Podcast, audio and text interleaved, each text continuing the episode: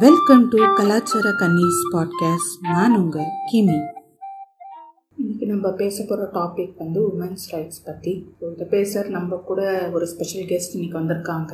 இதை பேச ரொம்ப மிக பொருத்தமான நபராக இருப்பாங்கன்றதுல எந்த ஒரு சந்தேகமும் இல்லை. இதை விட ஆப்டான பர்சனும் இதை பேசுகிறதுக்கு இருப்பாங்களான்னு எனக்கு தெரியல. ஸோ இவங்கள நம்ம வந்து சோஷியல் மீடியாலையும் யூடியூப்லேயும் டிவி டிபேட்ஸ்லேயும் பார்த்துருப்போம். நானும் இவங்களை இந்த எல்லா சேனல்லையும் இவங்களை நான் பார்த்துருக்கேன். ரொம்பவே அட்மையர் பண்ணியிருக்கேன். She is such a big inspiration for me and with no further delay I am glad to invite Arulmozhi ma'am to be part of today's episode as a guest இவங்களை வந்து சமூக வலை ஒளியில் மட்டும் பார்த்துட்டு இருந்த உங்களுக்கு சமூக வலை ஒலியிலையும் இவங்களை அறிமுகப்படுத்துறதுல கலாச்சார கன்னிஸ் பாட்காஸ்ட் பெருமையும் மகிழ்ச்சியும் அடைகிறதுன்னு சொல்லிட்டு இன்னைக்கு எபிசோட்குள்ளே போகலாம் வணக்கம் அருள்மொழிதான். ரொம்ப நன்றி. பாட்காஸ்ட்டு ஃபஸ்ட் டைம் வந்திருக்கீங்க. அது எம் பாட்காஸ்டாக இருக்கிறதுல எனக்கு ரொம்ப மகிழ்ச்சி. அதுக்கு ஸ்பெஷல் தேங்க்ஸ் உங்களுக்கு. ரொம்ப எனக்கும் ரொம்ப மகிழ்ச்சி. ரொம்ப நன்றி. சொல்லுங்க. இப்போ வந்து எனக்கு நிறைய இந்த லா ரிலேட்டடாக கொஷின்ஸ் இருக்கு. இன் சென்ஸ் அது வந்து ரொம்ப ஒரு சாமானியர் பார்வையிலேருந்து இருக்கும். ரொம்ப எனக்கு சட்ட இதெல்லாம் நிறைய தெரியாது. இருந்தாலும் ஒரு சில விஷயங்கள் நடக்கும்போது பார்க்கும்போது நமக்கு ஒரு சில கேள்வி இருக்கும் இல்லையா? ஏன் இப்படி இருக்கு? இதுக்கு தடுக்க வழி இல்லையான்னு. ஸோ அந்த மாதிரி எனக்கு தோணுன சில கேள்விகள் வந்து சட்டத்தோட பார்வையில இருந்து உங்ககிட்ட கேட்கலாம் அப்படின்னு இருக்கேன். இப்போ வந்து இது ரொம்ப நீங்க சோசியல் மீடியாலாம் இருக்கீங்க நீங்க பார்த்துருப்பீங்க. இன்ஃபேக்ட் இது கொஞ்ச நாளுக்கு முன்னாடி ஒரு ஒரு டிபேட் ஷோல கூட இதை வந்து டிஸ்கஸ் பண்ணாங்க. எப்படின்னா நாங்க வந்து பெண்களுக்கு ரொம்ப சுதந்திரம் கொடுத்துருக்கோம். அதனால உங்களுக்கு அப்படிதான் இருக்கும் கொஞ்சம். ரொம்ப எக்ஸைட்டடா இருப்பீங்க அப்படின்லாம் வந்து இது பண்ணாங்க. எனக்கு புரியல ஆக்சுவலி என்ன சுதந்திரம் யாருக்கு யார் கொடுக்கறது அப்படின்றது எனக்கு தெரியல. ஆனா உண்மையிலே இந்த சொல்லுக்கான ஒரு சொந்தக்காரங்கன்னு சொல்லணும்னா வந்து போராட்ட வடிவில் இங்க பெரியார் இருக்க மாதிரி இந்திய அளவுல சட்ட வடிவு கொடுத்தது அம்பேத்கர். அதுல ரொம்ப முக்கியமானது வந்து இந்த ஹிந்து கோட் பில் அப்படின்றாங்க. இந்த கோட் பில் அது ஃபுல்லா பாஸ் பண்ண முடியாம அவர் ரிசைன் பண்ணதெல்லாமும் நமக்கு அது வர வரலாறா தெரியும். அந்த கோட் பில் அப்படி என்னதான் இருக்குது எதெல்லாம் இது வரைக்கும் பாஸ் பண்ணிருக்காங்க எதெல்லாம் இன்னும் அவங்க பெண்டிங்ல வச்சிருக்காங்க பாஸ் பண்ணாம? அதாவது இந்த ஹிந்து கோட் பில்ல பத்தி மட்டும் நம்ம தனியா எடுத்துக்கலாம்.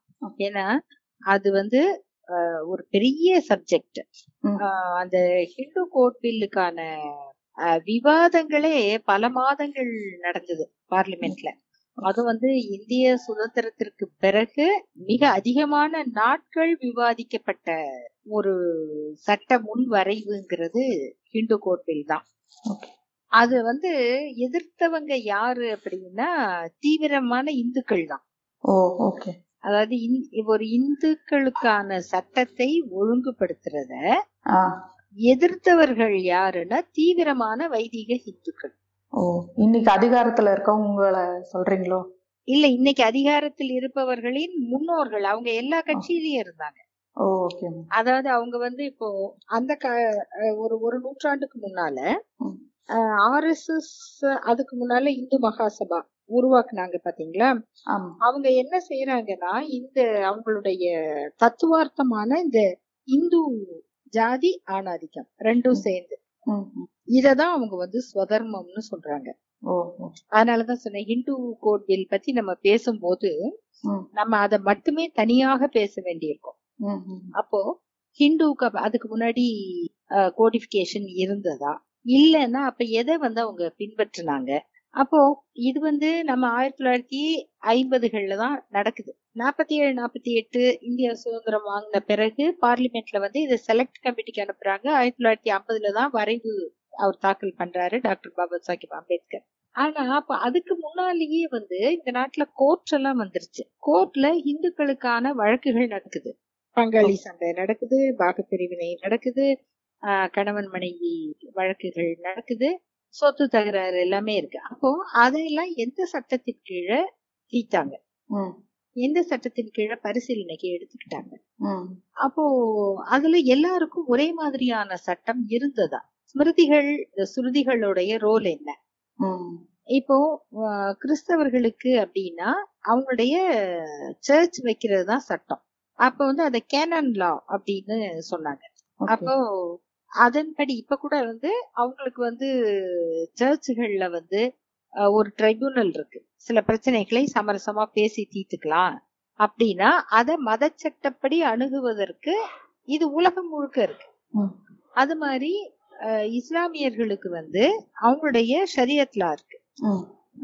அப்புறம் இப்ப இதை இப்படிதான் தீக்கணும் அப்படின்னு சொல்லி குரான்ல சொல்லப்பட்டிருக்கு. இது வந்து உலகம் முழுக்க எல்லாருக்கும் ஒரே மாதிரி தான் இப்ப கத்தோலிக்க கிறிஸ்தவர்களுக்குன்னா அது உலகம் முழுக்க இருக்க கத்தோலிக்கர்களுக்கு. இவாஞ்சலிஸ்டோ இல்ல ப்ராட்டஸ்டன்ஸ் யாராக இருந்தாலும் அவங்களுக்கு வந்து ரோம்லயோ லண்டன்லயோ எது தலைமையகமோ அந்த தலைமையகத்தில் இருந்து உருவாகிற அந்த சட்ட திட்டங்கள் அது வந்து உலகம் முழுக்க அந்த நம்பிக்கையாளர்களுக்கு பொருந்தும். அந்தந்த மண்ணுக்கு ஏற்ற மாதிரி சில மாற்றங்கள் அவங்க பழக்கத்தினால செஞ்சுக்குவாங்க.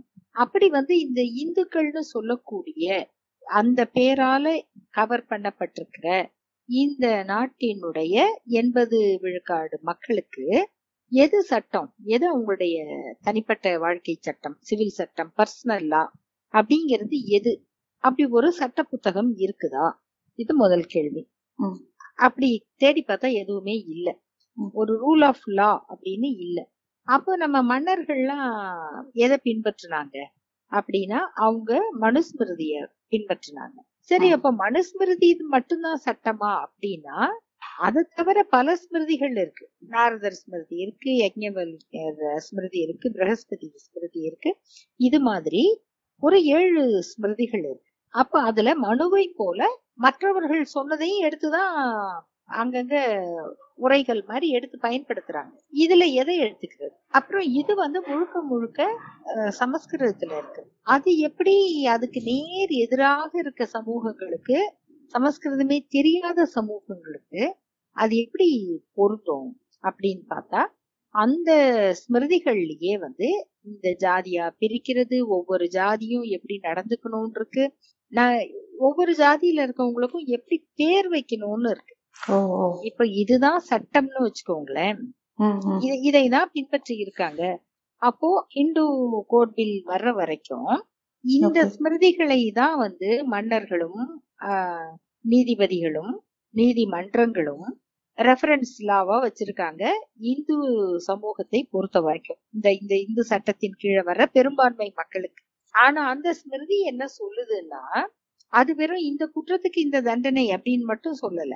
ஒரு குற்றம் பண்ணா அந்த தண்டனை எப்படி கொடுக்கணும்னா அந்த குற்றம் செய்தவர் என்ன ஜாதி பிறந்தவர்ங்கிறத பார்த்து அந்த தண்டனை கொடுக்கணும். இப்போ ஒரு பெண்ணை ஒருத்தர் வந்து வன்புணர்வு செஞ்சிட்டாரு கொலை பண்ணிட்டாரு அப்படின்னு சொன்னா அப்படி செய்தவர் வந்து பிராமணனாக இருந்தால் அவனுக்கு வந்து தலையை மட்டும் நீங்க மொட்டையடிச்சு அவரை வந்து நீங்க ஊரை விட்டு அனுப்பி விட்டுறது இது அடுத்த ஜாதி அடுத்த ஜாதி. இன்ன இன்ன மற்ற ஜாதிகளுக்கு வந்து அதுக்கு மரண தண்டனை கொடுங்க அப்படின்னு இருக்கு. அது மாதிரி பெயர் வைக்கும் போது பிராமணனுக்கு வந்து மங்களம் தோன்றுகிற பெயர்கள். மங்களமா இருக்கணுமா பேரு? சத்திரியர்களுக்கு வந்து வீரம் தோன்றுகிற பெயர்கள். வைசியர்களுக்கு செல்வம் தோன்றுகிற பெயர்கள். சூத்திரர்களுக்கு அடிமை தோன்றுகிற பெயர்கள். இப்படிதான் பேர் வைக்கணும்னு இருக்கு. அப்போ இதைத்தான் சட்டமாக வச்சிருந்திருக்காங்க. அப்போ இதுல பெண்களுக்கு என்ன நிலைமை? அப்படின்னா மனுஸ்மிருதி இப்ப இப்பதைக்கு நம்ம மனுஸ்மிருதியை மட்டுமே வச்சுக்கிட்டோம்னா மற்ற ஸ்மிருதிகள் எல்லாம் ஒரு பக்கம் இருக்கட்டும். மனுஸ்மிருதி தான் பெரும்பாலும் ரெஃபரன்ஸ் புக்கா இருக்கு அப்படின்னா அதுல வந்து என்ன சொல்றாங்கன்னா ஒரு கணவன் மனைவியை என்னென்ன காரணங்கள்னால விலக்கி வைக்கலாம் அப்படின்னு இருக்கு. அப்போ அவ வந்து ஒரு நோயாளியாக இருந்தா என்ன செஞ்சு விலக்கி வைக்கணும்? அவ ஒரு மனைவி வந்து தொடர்ந்து பெண் குழந்தைகளையே பெற்று கொண்டிருந்தால் அவளை விலக்கி வைக்கலாம் ஆண் குழந்தை பெறாத மனைவியே விலக்கி வைக்கலாம். குழந்தை பேரே இல்லாத மனைவி விலக்கி வைக்கலாம். அவங்களுக்கு எல்லாம் நீங்க ஜீவனாம்சம் கூட கொடுக்க வேண்டியது இல்லை அதே மாதிரி கணவன் வந்து துர்நடத்தை உள்ளவனாகவோ ஒழுக்கக்கேடு உள்ளவனாகவோ வேறு பெண்களுடன் தொடர்புகள் இருப்பவனாகவோ இருந்தாலும் ஒரு மனைவியானவள் அவனையே தெய்வமாக கருதி வாழ வேண்டும். இதுதான் வந்து இந்தியாவினுடைய இந்த பெரிய சமூகத்துக்கு இவங்க வச்சிருந்த ஹிந்து அப்போ இது வந்து இந்தியா சுதந்திரம் அடைகிற வரைக்கும் இந்த இந்தியாவில் பிரிட்டிஷ் அரசு ஏற்படுத்திய நீதிமன்றங்களில் இந்த புத்தகங்களை வச்சுக்கிட்டு தான் இந்த பர்சனல் லால தீர்ப்பு சொல்லிட்டு இருந்தாங்க. அதுல ஒரு பெண்ணுக்கான மெயின்டெனன்ஸ் என்ன?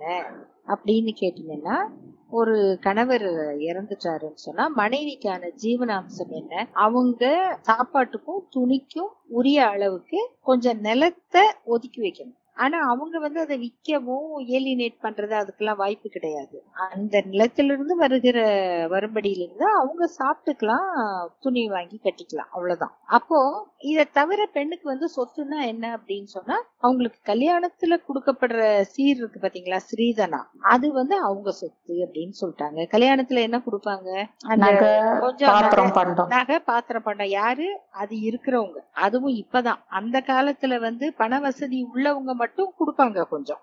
ஓரளவுக்கு நடுத்தர குடும்பங்கள் அதுக்கு கீழே இருக்கவங்க எல்லாம் வந்து மாப்பிள்ளை வீட்டுல இருந்து தான் பரிசம் போட்டு பொண்ணு கட்டிட்டு போவாங்க. அப்போ திருமணத்துல பொண்ணுக்கு என்ன செய்வாங்கன்னா ஒரு நாலஞ்சு நகை போடுவாங்க. அப்புறம் இந்த இந்த பட்டம் கிட்ட கட்டுவாங்க. நாலஞ்சு பாத்திரத்தும் புடவை பெட்டி காய்ப்படுக்கெல்லாம் கொடுப்பாங்க. அந்த திருமணத்தின் போது கொடுக்கப்படும் பொருட்கள் தான் ஸ்திரீதனுடைய சொத்து. இதை தவிர வேற சொத்து எதுவும் கிடையாது. அப்போ இந்த ஸ்மிருதிகளிடம் இருந்து இந்தியா வந்து சுதந்திரம் பெற்ற பிறகு இந்த பெரும்பான்மை மக்களுக்கு குறிப்பாக பெண்களுக்கு ஒரு சரிசமமான உரிமை இல்லையே. அப்படிங்கிறத வச்சு முதல்ல இந்த இந்த சட்டம் யாருக்கெல்லாம் பொருந்தணும்னா இந்துக்கள்னா யாருன்னு டிஃபைன் பண்ணணும். அடுத்து அதுல வந்து எல்லாருக்கும் எல்லா வாழ்வியல் தேவைகளுக்கும் பொருந்துற மாதிரி திருமண உரிமை திருமண ரத்துரிமை திருமணத்துக்கான தகுதிகள் அப்புறம் அதுல சொத்து பிரச்சனைகள் வாரிசு உரிமை தத்தெடுக்கிறது மேஜர் ஆகிறது. இதுல யார் யாருக்கு எப்ப கார்டியனா இருக்கிறாங்க? அந்த கார்டியனா பாதுகாவலரா இருக்கவருடைய கடமைகள் என்ன? இது அவ்வளவையும் வந்து சட்டப்படி கொண்டு வந்ததுதான் வந்து ஹிந்து கோட் பில் அதுல வந்து டாக்டர் அம்பேத்கர் அவர்கள் மொத்தமா எழுதியிருக்காரு. அதாவது இந்த அது அவர் எழுதிய அந்த சட்டங்களின் படிதான் பெண்கள் வந்து அந்த கிளாஸ் ஒன் லீகல் ஹேர்ல வராங்க. ஒரு ஒரு ஆணோ பெண்ணோ இறந்துட்டாங்கன்னா அவங்களுடைய உடனடி வாரிசுகள் யார்? அப்படிங்கிறதுல மகன்கள் மகள்கள் அப்படின்னு வராங்க. அந்த மாதிரி வந்து முதல்ல பெண்களை வந்து அந்த மாதிரி வாரிசாக்குறது. சரிங்களா? அப்புறம் இந்த மாதிரி இது நான் வந்து சொல்றது ஒரு விஷயம். அதே போல பெண்களுக்கான உரிமைகள். அவங்க அதாவது எப்படி ஒரு ஆணுக்கு என்னமோ அந்த section five of Hindu marriage ஆக்ட்னு பின்னாடி வந்துச்சு. அதான் பதினெட்டு வயசு ஆயிருக்கணும் இருபத்தொரு வயசு ஆயிருக்கணும் ரெண்டு பேரும் நல்ல மனநிலை இருக்கணும். அந்த கன்சென்ட் கொடுக்கக்கூடிய மனநிலையில இருக்கணும். கொயஷன்ல நடந்திருக்க கூடாது. அப்புறம் ரெண்டு பேருக்கும் முன்னால ஒரு கணவனோ மனைவியோ உயிரோட இருந்து விவாகரத்து வாங்காம இந்த கல்யாணத்தை பண்ணாங்கன்னா அந்த கல்யாணம் செல்லாது. இது மாதிரியான கண்டிஷன்ஸ் வந்து ரெண்டு பேருக்கும் பொருந்தும் அப்படின்னு அந்த ஈக்குவாலிட்டி எல்லாம் வந்து அவர் அதுல கொண்டு வர்றாரு. அதே மாதிரி வாரிசுகளாக பெண்கள் வருவாங்க. அவங்களுக்கு சொத்துல பங்கு இருக்கு. அதே மாதிரி பரம்பரை சொத்துலயும் அப்பாவுக்குன்னு ஒரு ஷேர் வரும் இல்லையா? அப்பா அப்பா இருக்காரு ஒரு பையன் இருக்கான் ஒரு பொண்ணு இருக்குன்னா பரம்பரை சொத்து வந்து ரெண்டா பிரியும். அப்பாவுக்கும் பையனுக்குமாக பிரியும். அப்போ அப்பாவோட சொத்து மறுபடியும் ரெண்டா பிரியணும். அது வந்து பொண்ணுக்கும் வரும். அப்படின்னு அந்த அளவுக்கு அதை கொண்டு வராங்க. அதே மாதிரி பெண்கள் வந்து ரீமேரேஜ் பண்ணிக்கிறதுக்கான கண்டிஷன்ஸ் அந்த உரிமைகள் மறுமணம் அப்படிங்கறதையும் கொண்டு வர்றாரு. இது மாதிரி அது ஒரு முழுமையான சட்டம். ஒரு வாழ்க்கைக்கு தேவையான அனைத்து பிரச்சனைகளையும் கண்காணிக்கக்கூடிய அதுக்கு தீர்வு சொல்லக்கூடிய அவற்றை ஒழுங்குபடுத்தக்கூடிய அத்தனையும் அஹ், ஹிந்து கோட் பில்லாக டாக்டர் பாபா சாஹிப் அம்பேத்கர் அவர்கள் உருவாக்கிய அதுல இருந்தது. அதை வந்து தொடர்ச்சியாக விவாதத்துக்கு உட்படுத்தி குறிப்பாக இந்த வைதீக இந்துக்கள்னு தங்களை அறிமுகப்படுத்திக் கொள்ளுகிற இந்த சனாதனிகள் அவங்களுக்கு ரெண்டு வகையான பிரச்சனை. முதல்ல நாங்க இப்படியே வெறும் ஸ்மிருதிகளை காமிச்சே கொண்டு வந்துகிட்டு இருக்கிறோமே அதுக்கு அதையெல்லாம் மாத்தி இத ஒரு சட்டமாக்குறவர் வந்து யாரு? அது ஒண்ணு. அவருடைய ஜாதி அந்தஸ்து இது அவங்கள உள்ளுக்குள்ள குத்துது. அதாவது செய்வாங்களே இந்த திருத்தம் எல்லாம் சரிங்க. ஆனா இது இவர் வந்து செய்யணுமா? அப்படிங்கறதுதான் அவங்களுக்கு உள்ளுக்குள்ள இருந்தது. ஆனா அத வந்து பெரிய ஒரு சாதனை டாக்டர் அம்பேத்கர் அவர்கள் செய்தது. அப்ப வந்து என்ன செய்யறாங்கன்னா அவர் வந்து அத இந்த இந்து கோட் பில்ல பாராளுமன்றத்துல வச்சு அது வந்து மூன்று ஆண்டுகள் அவரு காத்திருந்தாரு. அவங்க நடைமுறைக்கு எடுத்துக்கல பாஸ் பண்ணல. அதனால ராஜினாமா செய்தார். ராஜினாமா செய்ததோட அதுக்கு பிறகு பாத்தீங்கன்னா அதுக்கப்புறம் ஆயிரத்தி தொள்ளாயிரத்தி ஐம்பத்தி அஞ்சு ஐம்பத்தி ஆறுல மெதுவா இதையே நாலா பிரிச்சு நாலு வகையான சட்டங்களா கொண்டு வந்தாங்க. அது வந்து ஹிந்து மேரேஜ் ஆக்ட். அதுலதான் நான் சொன்ன அந்த பிரிவுகள்லாம் வந்தது. அப்புறம் ஹிந்து சக்சஷன் ஆக்ட் வாரிசுரிமை சட்டம். அப்புறம் Hindu majority and guardianship act minor major அந்த இதுல இருந்து அந்த இளவர்கள் மற்றும் பாதுகாவலர்களை பற்றிய சட்டம். அப்புறம் அடாப்ஷன் அண்ட் மெயின்டெனன்ஸ் தத்தெடுக்கிறத பற்றிய சட்டம். இந்த நான்கு சட்ட பிரிவுகள்ல பெரும்பாலானவற்றை கொண்டு வந்துட்டாங்க கொண்டு வந்தாங்க. ஆனா இதெல்லாம் வந்து அவர் இருக்கும் பொழுதே அவருடைய முன்னிலையிலேயே அதை விவாதிச்சு எடுத்துட்டு எடுத்து நடைமுறைப்படுத்துறதுக்கு அவங்களுக்கு விருப்பம் இல்லை. அப்போ பிரதமர் நேரு அவர்கள் கூட அந்த சனாதனிகளுக்கு தான் வந்து அவர் பணிந்து போக வேண்டி இருந்தது. அப்போ காங்கிரஸாகவே இருந்தால் கூட பாத்தீங்கன்னா நீங்க பாபு ராஜேந்திர பிரசாத் போன்றவர்கள்லாம் வந்து மாட்டுக்கறி தடை சட்டம் போடணுங்கிறதுல உறுதியாக இருந்தவங்க.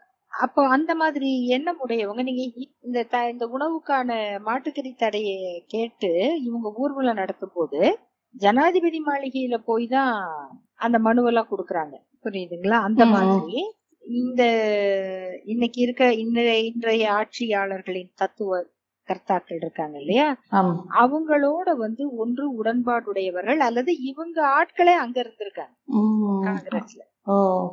அப்போ அவங்களால இதெல்லாம் ஏத்துக்கவே முடியாது. அதாவது Hindu code bill doctor Baba Sahib Ambedkar அவர்கள் பிரசன்ட் பண்ணதுல விமன்ஸ் ப்ராப்பர்ட்டி அதான் சாப்டர் சிக்ஸ் இவங்களுக்கு வந்து விமனே இவங்க ப்ராப்பர்ட்டி இல்லையா? அது விமன்ஸ் ப்ராப்பர்ட்டியா அப்படிங்கறதே அவங்க வந்து அவங்களால கற்பனை கூட பண்ண முடியாது.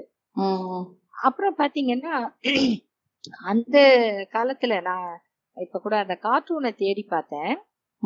ஹெரால்ட் பத்திரிகைன்னு நினைக்கிறேன். அதுல வந்து கார்ட்டூன்லாம் அப்போ போட்டிருந்திருக்காங்க. எப்படின்னா பெண்கள் வந்து அவங்க அப்பா அந்த வயசான அப்பா அவங்கள வந்து அப்படியே சவுக்கால அடிக்கிற மாதிரி மரத்துல கட்டி வச்சு இப்பவே பிரிச்சு கொடு என் சொத்தை அப்படின்னு சொல்லி அடிக்கிற மாதிரியும் மரத்துல வந்து படுத்துட்டு ஒரு புக்க படிச்சுட்டு டாக்டர் அம்பேத்கர் அவர்கள் அதை வேடிக்கை பாக்குறோம் இதெல்லாம் போட்டிருக்காங்கன்னா பாருங்க அப்ப கார்ட்டூனாக. அப்ப இவங்க இந்து பெண்களை என்ன செய்ய தூண்டுறாங்க? இதெல்லாம் இன்னைக்கு கூட சாத்தியம் ஆகிறதுக்கு வாய்ப்பே இல்லையே. சட்டமே வந்து கூட இன்னும் நம்ம செய்யல இல்லையா? அது மாதிரி. ஆனா அவர் அவர் முன்வைத்த மிக முக்கியமான அந்த பிரிவுகள் வந்து அந்த சட்டத்தினுடைய அம்சங்கள் நான்கு தனி தனித்தனி சட்டங்களாக ஐம்பத்தஞ்சு ஆயிரத்தி தொள்ளாயிரத்தி ஐம்பத்தி அஞ்சு ஆயிரத்தி தொள்ளாயிரத்தி ஐம்பத்தி ஆறாம் ஆண்டுகள்ல ஏற்றுக்கொள்ளப்பட்டன. ஆனா அவர் வந்து அதுல தெளிவாக அதாவது விமென்ஸ் ப்ராப்பர்ட்டிங்கிறதுல இந்த மற்ற சொத்துக்களில் பெண்களுக்கு இருக்கிற உரிமைங்கிறது பெண்கள் பெயர்லயும் சொத்துக்கள் இருந்திருக்கு. ஆனா அது அது பெண்களுக்கே தெரிஞ்சிருக்குமான்றது தெரியாது. வாங்கி வச்சிருப்பாங்க. எல்லாத்துக்கும் கையெழுத்தும் வாங்கி வச்சிருப்பாங்க. அந்த மாதிரி அந்த மாதிரி இருந்த பெண்களுக்கு இன்னைக்கு இந்தியாவுல வந்து சொத்துரிமையை அடைஞ்ச பெண்கள்லாம் வந்து உண்மையில நன்றி சொல்லணும்னு சொன்னா டாக்டர் அம்பேத்கர் அவர்களுக்கு தான் நன்றி சொல்லணும். கண்டிப்பா. உம் அந்த மாதிரி இதெல்லாம் வந்து மிக முக்கியமான அம்சங்கள். அப்போ இன்னமும் ஆனா அதுல இம்ப்ளிமெண்ட் பண்ண வேண்டியது நிறைய இருக்கு அந்த இருக்கு இன்னும் நிறைய இருக்கு. ஏன்னா அவர் வந்து முதல்ல இந்த இந்துவுக்கான வரையறை கொடுத்தாரு பாத்தீங்களா? முதல்ல யாரு ஹிந்து அப்படிங்கறதே வந்து நம்ம வரையறுக்கணும் அப்படின்னு. அந்த டெபினிஷன்லாம் அவங்க வந்து ஏத்துக்கல. இவங்க வந்து யாரு பார்சி இல்லையோ யாரு கிறிஸ்டியன் இல்லையோ யாரு முஸ்லீம் இல்லையோ மற்ற எல்லாரும் இந்துக்கள் அப்படின்னு வந்து எல்லாரையும் சேர்த்துட்டாங்க. அப்ப அதுபடி பார்த்தா சிக்ஸ் புத்திஸ்ட் ஜைனர்கள் எல்லாரும் வந்து இந்துக்கள் தான். அதனாலதான் வந்து அப்பப்போ யாராவது வழக்கு போடுவாங்க. நாங்க வந்து ஹிந்துஸ் கிடையாது. எங்களை வந்து இதுல சேர்க்காதீங்க அப்படின்னு சொல்லி. அவரு அந்த அது அதுக்கு இன்னும் சொன்னா அந்த கோட் பில்லோட அவர் வந்து ஒவ்வொரு அந்த திருமண சட்டத்துக்கும் பின்னாடி அந்த அப்பெண்டிக்ஸ் போடுவாங்க பாருங்க. அதுல அந்த ஃபார்மேட் எல்லாம் ஒவ்வொரு இந்த ஸ்பெஷல் மேரேஜ் ஆக்ட் அதுலலாம் வந்து அந்த டிக்ளரேஷன் எப்படி இருக்கணும் எல்லாம் இருக்கு. அது அதுல இருந்து ஒவ்வொன்றா ஒவ்வொன்றா நடைமுறைக்கு வந்திருக்குது. இன்னும் ஆனா செய்ய வேண்டியது அந்த டெஃபினிஷன்ல இருந்து எல்லாமே உருவாக்க வேண்டியதும் இருக்கு. இப்போ சில விஷயம்லாம் இப்போ சமூகத்துல நடக்குது. ஸோ இதெல்லாம் பார்க்கும்போதும் ஒரு நமக்கு ஒரு அறச்சீற்றம் வருது. அது அதெல்லாம் தடுக்க ஒரு சட்டம் இருக்கா? இல்லை இரு கொண்டு வர முடியுமா? அப்படின்றதும் தெரியல. ஸோ அதை பற்றி கேட்கலாங்க இந்த எபிசோட் வந்து பெண்களுக்கான உரிமையை வந்து பேசுகிற மாதிரி இருக்கும். ஏன்னா ரொம்ப அதிகமா பாதிக்கப்படுறவங்களுக்கு நம்ம முதல்ல குரல் கொடுக்கும் அதுல வந்து அவங்க பிறப்புல இருந்தே அந்த அவங்களுக்கு ஒடுக்குமுறைன்றது ஆரம்பிச்சிடுது. அதுல முதல்ல ஒடுக்குமுறை வந்து இந்த சிசு கொலை அப்படின்னு சொல்ற அந்த இன்ஃபான்டிசைடு இது வந்து கருவில் இருக்கும் போதும் கொல்லப்படுறாங்க.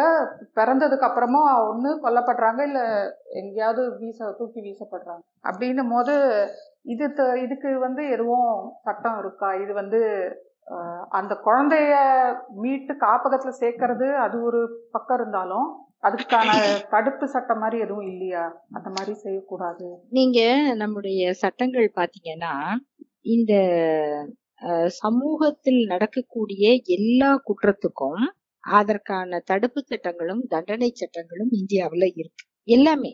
நீங்க வந்து அதுல பெண்களுக்கு எதிராக பாத்தீங்கன்னா இப்ப இந்த வரதட்சணை காரணமாக நடக்கிற கொலைகள் அந்த மரணங்கள் அதுக்காக வந்து ஐபிசியே திருத்தப்பட்டது.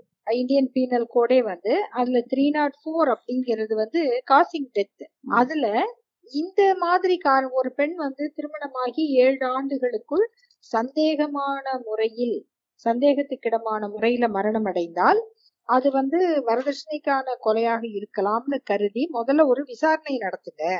அந்த ஆங்கிள் விசாரிக்கணும் அப்படின்னு சொல்லி ஒரு அமெண்ட்மெண்டே கூட வந்திருக்கு. இப்ப அதுக்கும் முன்னாடி பாத்தீங்கன்னா பெண் குழந்தைகள் வந்து பிறந்ததும் கொல்லுவாங்க இல்லையா? அதை தடுக்கிறதுக்கு தான் வந்து அந்த பெண் சிசு கொலை தடுப்பு சட்டம் வந்தது. ப்ரிவென்ஷன் ஆஃப் ஃபீமேல் இன்ஃபான்டிசைடு ஆக்ட்னு அது வந்தது. அப்பதான் பாத்தீங்கன்னா நிறைய இந்த கள்ளிப்பால் ஊத்தி கொள்றது இதெல்லாம் அதாவது விதவிதமா கொள்ளுவாங்க அப்புறம் இது நடந்த உடனே என்ன செஞ்சாங்கன்னா வயிற்றுல வந்து கண்டுபிடிச்சு ஸ்கேன் பண்ணி பாக்குறது. ஸ்கேன் பண்ணி பார்த்துட்டு அதன்படி ஒரு அஞ்சு மாசம் ஆறு மாசம் ஏழு மாசத்துல ஏன்னா அது வரைக்கும் வந்து குழந்தையோட செக்ஸ் தெரியலன்னா ஏழு எட்டு மாசத்துல கூட ஒண்ணு குறைப்பிரசவமாக வெளியில தள்ளியோ இப்படியெல்லாம் கூட வந்து நடந்திருக்கு. அதுல பல த தாய்களுடைய உயிரும் போயிருக்கு. அந்த அதுவும் அந்த டைம்ல ஒரு ஆறு மாசத்துக்கு அப்புறம் அபார்ட் பண்றதுன்னா எவ்வளவு கொடுமையா இருக்கும். அது பெண் குழந்தையாக இருந்தா அபார்ஷன் ஆயிடுச்சு அபார்ஷன் ஆயிடுச்சு. அப்படிங்கிறது ஒரு பெரிய நடைமுறையாவே இருந்திருக்கு. இது ஒண்ணு. அப்ப அதை தடுக்கிறதுக்கு வந்து இந்த கண்டுபிடிச்சு சொல்றாங்க பாத்தீங்களா? அந்த ஸ்கேன் சென்டர் அப்படிங்கிறது. அவங்கள ஒழுங்குபடுத்துறதுக்கு ப்ரீநேட்டல் டயக்னோசிஸ் டெக்னிக்ஸ் ஆக்ட்னு ஒண்ணு இருக்கு. ரெகுலே regulation of prenatal diagnosis techniques ஆக்ட்னு ஒண்ணு. அப்போ இது இது வந்துருச்சு. அடுத்தது என்ன செய்ய ஆரம்பிச்சாங்க? இந்த குற்றங்கள்லாம் எங்க இருந்து அதிகமா நடக்கும்? எங்க இருந்து தொடங்கும்னா ரொம்ப பணம் படிச்சவங்க பதவியில பணத்துல உயர்ந்தவங்க இருக்க இடத்துல இருந்தா தொடங்கும் உயர்ந்தவங்கன்னா வசதியா இருக்கிறவங்கன்னு அர்த்தம். உயர்வுங்கிறது பண்புல பாத்தீங்கன்னா கிடையாது. பணம் இருக்கு. அசிங்கமா இருக்கு. அவ்வளவுதான். அந்த அவங்க கிட்ட இருந்துதான் இந்த மாதிரியான வேலைகள்லாம் தொடங்கும். பெண்களுக்கு எதிரானது. அப்ப அவங்க என்ன செய்யறாங்கன்னா நாங்க ஏன் அபார்ஷனுக்கு போறது? அதுக்கு முன்னாடியே குழந்தை இந்த பரிசோதனை மையங்கள் வந்துருச்சு இல்லையா? குழந்தை பேரு மையங்கள். அதன் மூலமாக நாங்க வந்து செக்ஸ் டிட்டர்மினேஷன் நாங்க வைக்கும் போதே எக்ஸ் குரோமசோம் ஒய் குரோமசோம் எடுத்து வச்சுக்கிறோம். அப்போ கருவாக்கி அப்புறமா அந்த தாயோட வயிற்றுல வைக்கிறது. ரெட்ட குழந்தையா கூட நாங்க உருவாக்கிக்குவோம் இல்லையா? அந்த மாதிரி. ஆனா வந்து அது பையனாக இருக்கணும். அதில் ஒன்றாவது பையனா இருக்கணும் இல்ல ரெண்டு பேரும் பையனா இருக்கலாம். இதுல வந்து ரொம்ப கவனமாக இருப்பாங்க. இப்ப இதுக்கு வந்து ப்ரீ ப்ரீநேட்டல் டயக்னோசிஸ் மாதிரி இந்த செக்ஸ் டிட்டர்மினேஷனை வந்து தடை செய்து அதுக்கான சட்ட வரைவுகள்லாம் வந்துருச்சு. அப்போ நீங்க என்ன நடவடிக்கை எடுத்தாலும் அதை சட்டப்படி தடுப்பதற்கு எல்லா சட்டமும் இருக்கு. நீங்க வந்து புதுசா ஒரு சட்டமே போட வேண்டாம். இருக்கிற சட்டத்தை பயன்படுத்தினாலே போதும். அப்ப இதுக்கெல்லாம் சட்டம் இருக்கு. ஆனா செயல்படுதா அப்படின்னு தான் நம்ம பொதுவா எல்லா சட்டம் கொண்டு வரும்போது சொல்ற ஒரு விஷயம். எல்- எல்லாத்துக்கும் சட்டம் இருக்கு. அதை செயல்படுத்தினாலே போதுமானதா இருக்கும் அப்படின்னு. ஆமா. So, இப்போ இது தொடர்ந்து வந்து பிறந்து பிறக்கிறதே ஒரு பெரிய போராட்டமா இருக்குது இப்போ. பிறந்து எப்படியோ வந்துட்டு வளர்ந்துட்டாங்கன்னா அவங்க டொமஸ்டிக் வயலன்ஸ்ன்ற அந்த வீட்டில் நடக்கக்கூடிய அந்த வன்முறையை நிறைய எதிர்கொள்றாங்க இப்போ நீங்க கூட சொன்னீங்க இந்த டவுரி ஆக்ட். அந்த இதுலயும் சரி அது வந்து திருமணமான பெண்களுக்கு. திருமணம் ஆகிறதுக்கு முன்னாடி வந்து இப்போ ஒரு பெண் வந்து ஒருத்தரை விரும்பிட்டா அப்படின்னாலோ அவங்க வீட்டுல நடக்கிற அந்த அபியூஸும் சரி. அதே மாதிரி நான் வந்து இறந்துருவேன்னு பிளாக்மெயில் பண்ணுவாங்க ஆனா இறக்க மாட்டாங்க. அது வேற விஷயம். ஸோ அந்த மாதிரி மிரட்டுறதாகட்டும் இல்ல அதுக்கா அ- அதுக்கும் அவ பண்ணிலன்னா அவளை வந்து அடிக்கிறது ஆகட்டும் அபியூஸ் பண்றதா இருந்தாலும் இந்த மாதிரி நிறைய நடக்குது. இது அப்படியே அதை மீறி அந்த பொண்ணு கல்யாணம் பண்ணிக்கிட்டா அதுக்கப்புறம் நடக்கிற ஆணவ கொலை பத்தியும் நம்ம பின்னாடி பேசலாம். பட். இப்போ இந்த மாதிரி வீட்டுக்குள்ளே நடக்கிற வன்முறை எல்லாம் வந்து அது திருமணம் ஆன பெண்ணோ ஆகாத பெண்ணோ அவங்களுக்கு வந்து தடுக்கிறதுக்குன்னு என்ன மாதிரி சட்டங்கள் இருக்கு அதாவது நீங்க வந்து அடிக்க நம்பிய அரசியல் சாசனமே. வாழ்வுங்கிறத கொடுத்து ஆர்டிகிள் டுவெண்ட்டி ஒன் அது வந்து வாழ்வு. வாழ்வு வெறும் இருத்தல் உயிரோட இருத்தல் அது ஒரு ஒரு மனித வாழ்க்கை உரிய கௌரவத்தோட வாழ்றது. அதுக்கான உரிமை கான்ஸ்டியூஷன் அடுத்து ஈக்குவாலிட்டி இப்போ இதன் அடிப்படையில சட்டங்கள் உருவாயிரும். உங்களுக்கு எங்கெல்லாம் இருக்கோ அங்க எல்லாமே அதை தடுக்கணும் அதை மாத்தணுங்கிறதுக்கு சட்டங்கள். இப்போ என்ன பிரச்சனைனா அத இந்த டொமஸ்டிக் வயலன்ஸ் மாதிரியாக நடக்குது. அத வந்து நிறைய பேர் ஏன் கணவர் கூட புகார் கொடுத்துருவாங்க. சொந்த அப்பா அம்மாவை எப்படி புகார் கொடுப்பாங்க இல்லையா? சொந்த அப்பா அம்மா மேல கொடுத்துட்டியே அப்படின்றது தான் ஃபர்ஸ்ட் வர சொந்தக்காரங்க கிட்ட இருந்து வர இதுவா இருக்கும். ஆமா. இப்படி ஒரு பொண்ணா இருப்பியா அப்படின்னு கேட்பாங்க. ஆமா. நல்லா இருக்கியா நீ? அதாவது அந்த அளவுக்கு அந்த பொண்ணுக்குன்னா அந்த வீட்டுல எவ்வளவு நடந்திருக்கும் என்ன நடந்திருக்கும் அப்படின்னு பார்க்காம என்னவே நடந்திருக்கட்டும். இப்படி ஒரு வேலை இல்லையா அப்படிதானே அந்த பொண்ணை கேட்பாங்க. ஆமா கண்டிப்பா. அப்போ அதுதான் நான் சொல்றேன். எல்லாத்துக்கும் சட்டம் இரு. ஆனா அதை பயன்படுத்துற சமூக தடை. அது வந்து நேரடியானது இல்ல மனரீதியானது. ரெண்டாவது சமூக அமைப்பு வந்து பெண்களுக்கு பாதுகாப்பாக இல்லை. அப்படிங்கும்போது இதையெல்லாம் எதிர்த்து செயல்பட்டுட்டு அப்புறம் நான் எங்க போறது? எங்க தங்குறது இது எல்லாமே கேள்விக்குறியாச்சு அப்போ சமூகம் பாதுகாப்பாக இல்லாத போது சட்டங்கள் மட்டுமேவும் காப்பாற்றி வீட்டுல நடக்கிற மாதிரியே வெளியும் பல வன்முறை எதிர்கொள்றாங்க. அது என்னன்னா வந்து ஈப்டீசிங்கா இருந்தாலும் சரி ஒரு ஸ்டாக்கிங்கா இருந்தாலும் சரி இப்போ வந்து இன்டர்நெட் இறால வந்து இன்னும் ஆன்லைன் அபியூஸ்லாம் நம்ம டெய்லி பார்த்துட்டு இருக்கோம் எவ்வளோ கம்ப்ளைண்ட்ஸ் வருது என்னென்ன மாதிரி அவங்களுக்கு வந்து அஃபென்ஸ் நடக்குது. ஆன்லைன்ல இருந்தா கூட அவங்களுக்கு வந்து எந்த அளவுக்கு ஒரு செக்ஷுவல் அஃபென்ஸ் அவங்க மேல பண்றாங்க அப்படின்றத இப்போ இது வந்து குழந்தைகளா இருக்க பட்சத்துல அஹ், போக்சோ சட்டம்ன்றது வந்து அவங்களுக்கு வந்து அவங்க மேலே வந்து அது செலுத்த முடியும். ஆனால் இது ஒரு பதினெட்டு வயதுக்கு மேலே இருக்க பெண்களாக இருக்கும்போது அவங்களுக்கு எந்த மாதிரி இது எதிர்க்கிற மாதிரி இல்லை இது இதுலேருந்து அவங்கள பாதுகாக்கிற மாதிரி எந்த மாதிரி சட்டங்கள்லாம் இருக்குது? அதாவது உங்களுக்கு நான் சொன்னேன் பார்த்தீங்களா இது வந்து இப்போ சட்டங்கள் இருக்கு இந்த உமன் ஹராஸ்மெண்ட் ஆக்ட் பணியிடங்களின் பாலியல் வன்முறை ஹராஸ்மெண்ட் ஒர்க் பிளேஸ் இது எல்லாமே வந்து சட்டங்கள் இருக்கு. ஆனா இது எல்லாத்துக்கும் முன்னாடியே அவுட்ரேஜிங் த மாடஸ்டி விமன் ம், நீங்க அந்த செக்ஷனை எடுத்தாலே பெரும்பாலான குற்றங்கள் தான் இந்த மற்ற சட்டங்கள் எல்லாம் வந்துட்டீங்களா ஆகையினால சட்டங்கள் இருக்கு. அதுக்கும் இந்த சட்டங்கள்லாம் இருக்கு. அதை வந்து இன்னும் பயன்படுத்துறதுக்கான சூழலை நம்ம வந்து உருவாக்கணும். இன்னும் நிறைய அவங்களுக்கான ஆதரவு உருவாக்கணும். இப்போ நீங்க ஒர்க் ஸ்பேஸ்ல நடக்கிற ஹரஸ்மெண்ட் பத்தி சொன்னீங்க. ஹரஸ்மெண்ட் மட்டும் இல்லாம அங்க ஒரு பெரிய இன்இக்வாலிட்டி நம்ம பார்க்க முடியும். அது வந்து அவங்களுக்கு கிடைக்கிற ப்ரமோஷனா இருந்தாலும் சரி அவங்களுக்கு கொடுக்குற அந்த சேல்ரி எல்லா விதத்துலயுமே அவங்களுக்கு ஒரு பெரிய டிஸ்கிரிமினேஷன் நடக்குது தொடர்ந்து. ஸோ இதுக்கு வந்து இப்போ இன்னைக்கு வந்து வேலைக்கு போற பெண்கள் அதிகமா இருக்க இந்த சூழ்நிலையில இருக்கிற சட்டம் ஏதாவது அவங்களுக்கு பாதுகாப்பா இருக்க முடியுமா? இல்ல அதுக்குன்னு ஒரு புது சட்டம் எதனா தேவைப்படுமா? இருக்கிற சட்டமே இந்த சட்டமே வேண்டிய அளவுக்கான கொடுக்கும். அதுவே போதுமானது. அதை முறையா செயல்படுத்தினா போதும். ஸோ இது எல்லாத்துக்குமே வந்து இருக்கிற சட்டங்களை எந்த அளவுக்கு முறையா செயல்படுத்துறோன்றதுல தான் இதுக்கான தீர்வுகள் இருக்குது.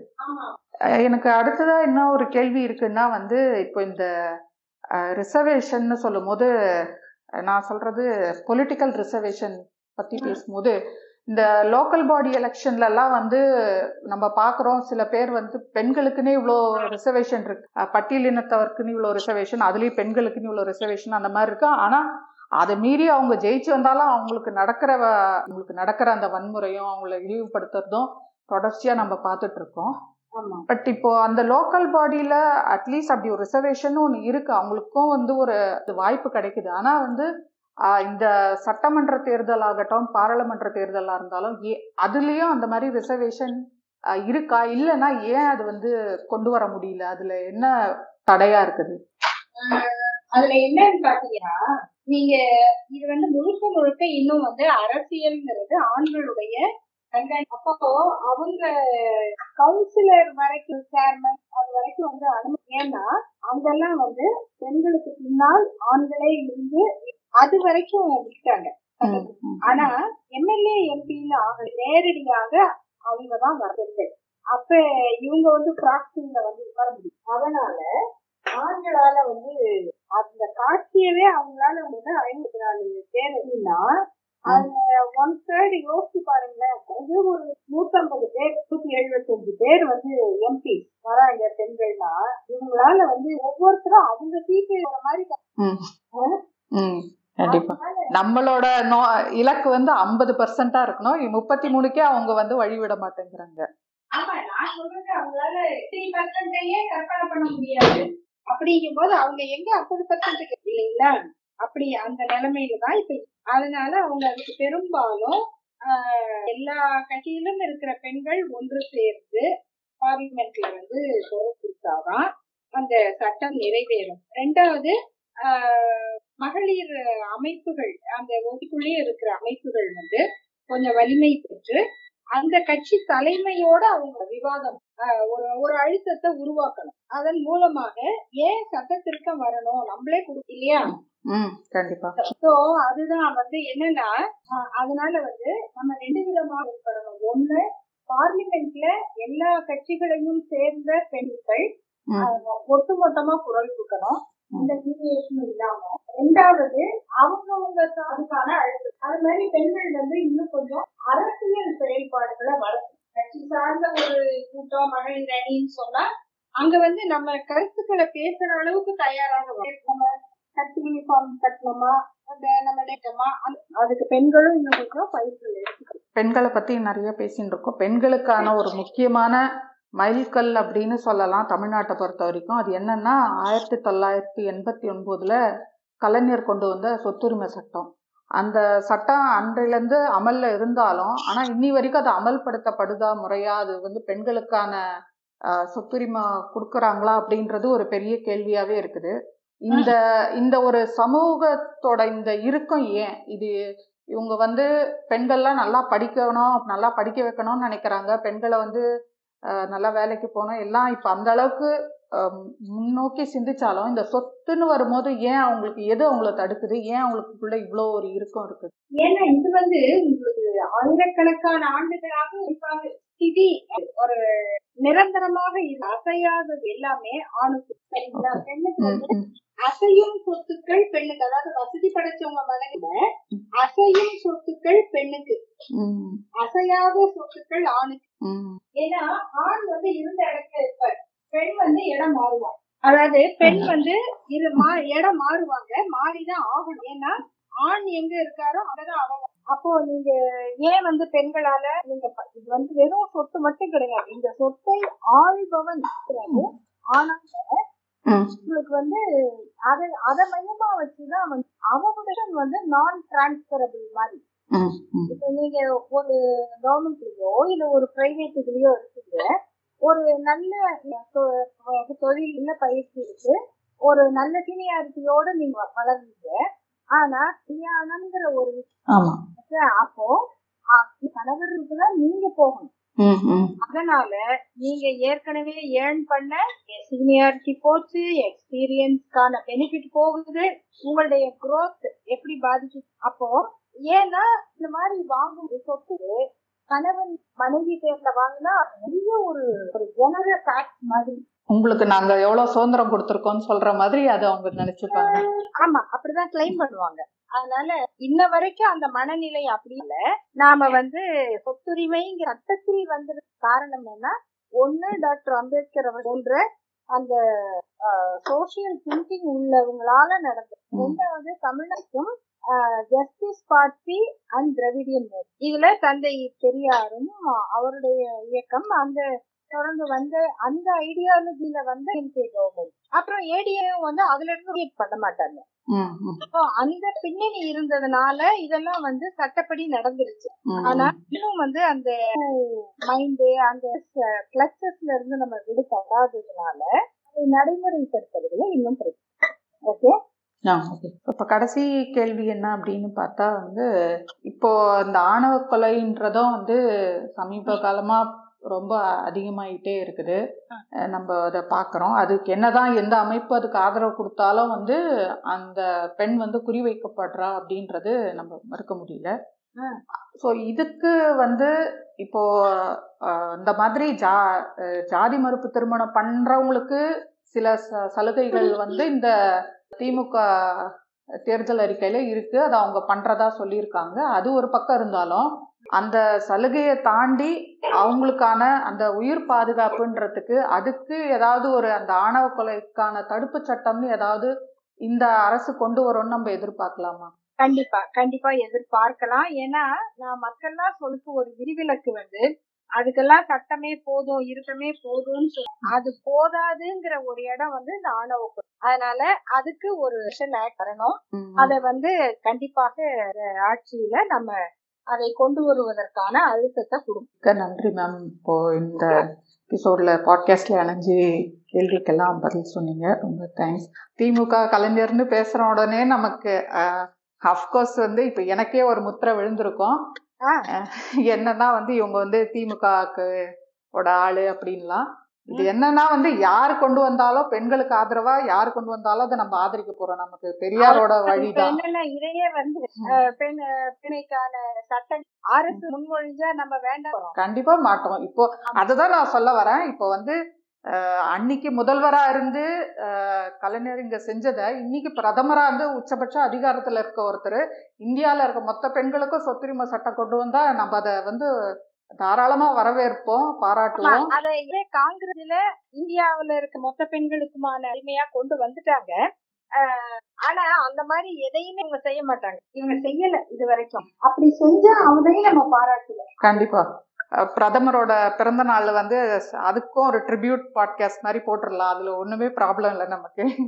யாரு செஞ்சாலும் அதை பாராட்ட வேண்டியதுதான். அதை வரவேற்கிறது தான் கண்டிப்பா. கண்டிப்பா ரொம்ப நன்றியும் மகிழ்ச்சியும் தெரிவிச்சுக்கிறேம்மா உங்களுக்கு இன்னைக்கு எபிசோடில் எங்களோட இணைஞ்சி பல கேள்விகளுக்கு பல தளங்களில் கேட்கக்கூடிய கேள்விகளுக்கு நீங்கள் பொறுமையாகவும் தெளிவாகவும் எப்பவும் போல் உங்களோட அந்த ஆணித்தரமான பதில்கள் இருந்தது.